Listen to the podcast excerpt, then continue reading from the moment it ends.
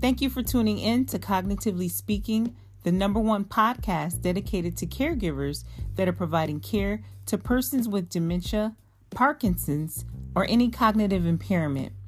My name is Lily Williams. I am a true caregiver that has provided care to persons with dementia for over 22 years. I am the founder of Aging in Place Care Alliance. I will also be your host for this evening's podcast episode and we're going to go for a journey. Let's go.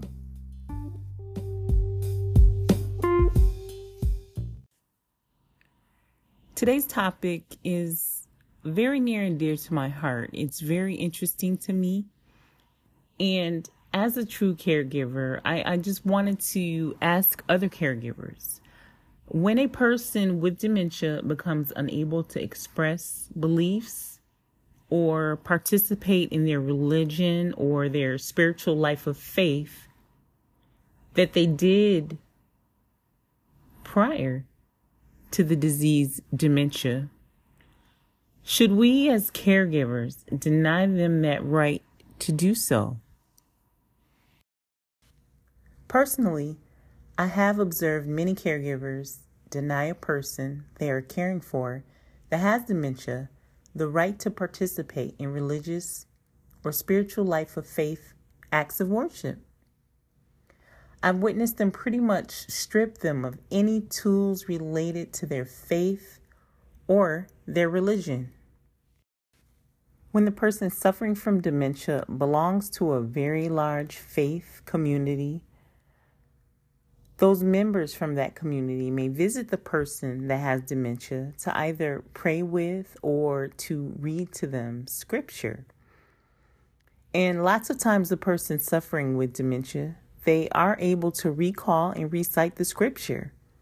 Or you may see them pray in their own way as best as their memory will allow them to. I see this as a caregiver, and I know that I shouldn't. But I have questioned why does this person with so much faith suffer with dementia? It took a while for me to grasp that regardless of how much faith we have, that we are not exempt from the diseases such as dementia, cancer, heart disease, or any other, any other type of disease. I had to learn that no one is being punished, and even a person with dementia should never be denied the right to worship, whichever and however that form of worship may be, they're entitled to it. I do remember once working on a locked unit uh, for dementia patients. And I had this one patient in particular that had a very, very severe case of dementia. She recognized none of her family members. She was not able to verbalize, not able to talk. She could make noises and she would make sounds, kind of sounding like uh, a dog barking. Uh, but she was not able to verbalize her words we to this day still don't know if she was able to understand what we would tell her ask of her.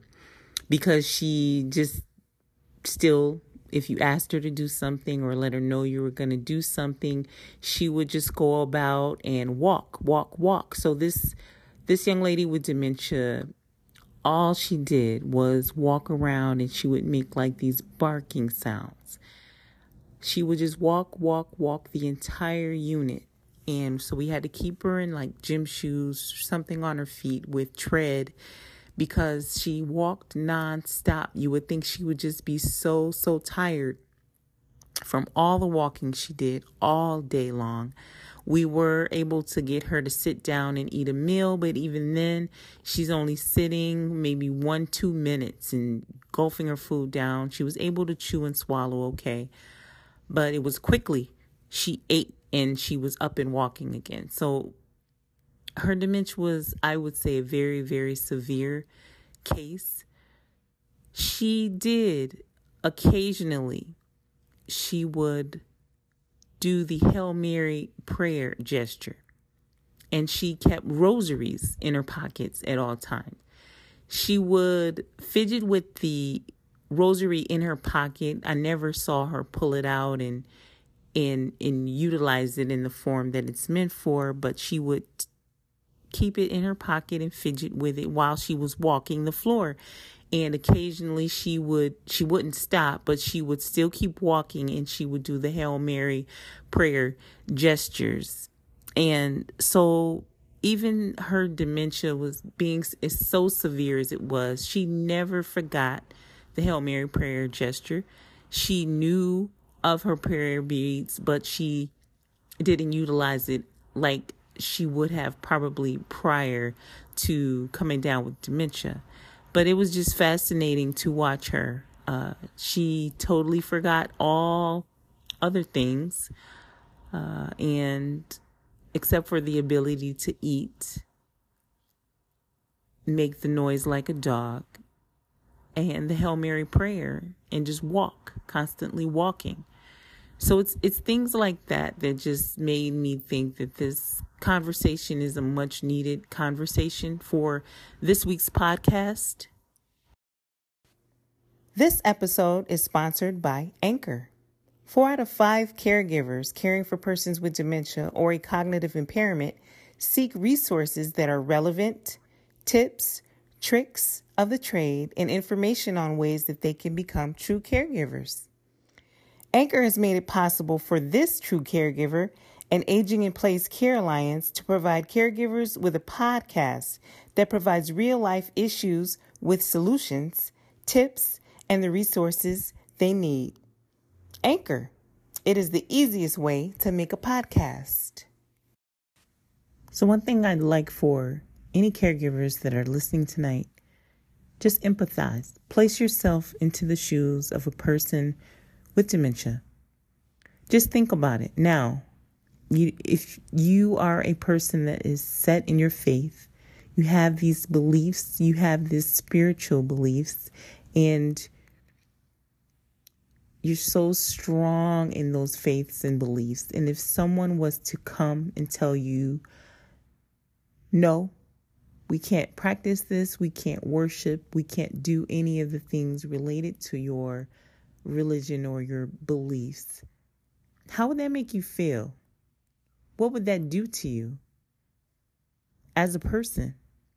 So, even if a person with dementia does not have the ability to understand, I still think that there is a form of self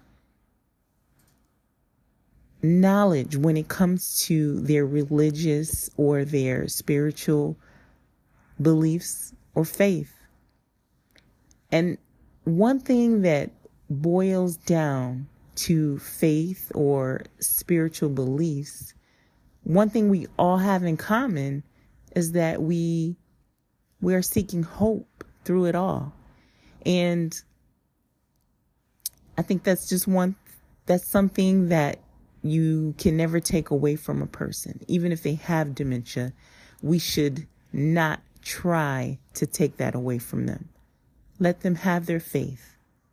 Let them have their hope. That's going to be it for me tonight. I wish everyone a very, very uh, good night. If you've paid attention to the outside and you you've seen the sun up past six six o'clock p.m. in in Michigan, uh, you've been very observant and, and things are uh, different. It's a lot brighter now. Uh, I know that it makes me feel a little bit better, and I'm hoping it makes you feel well as well. And I will meet everyone here, same time, same place next week. Have a wonderful night.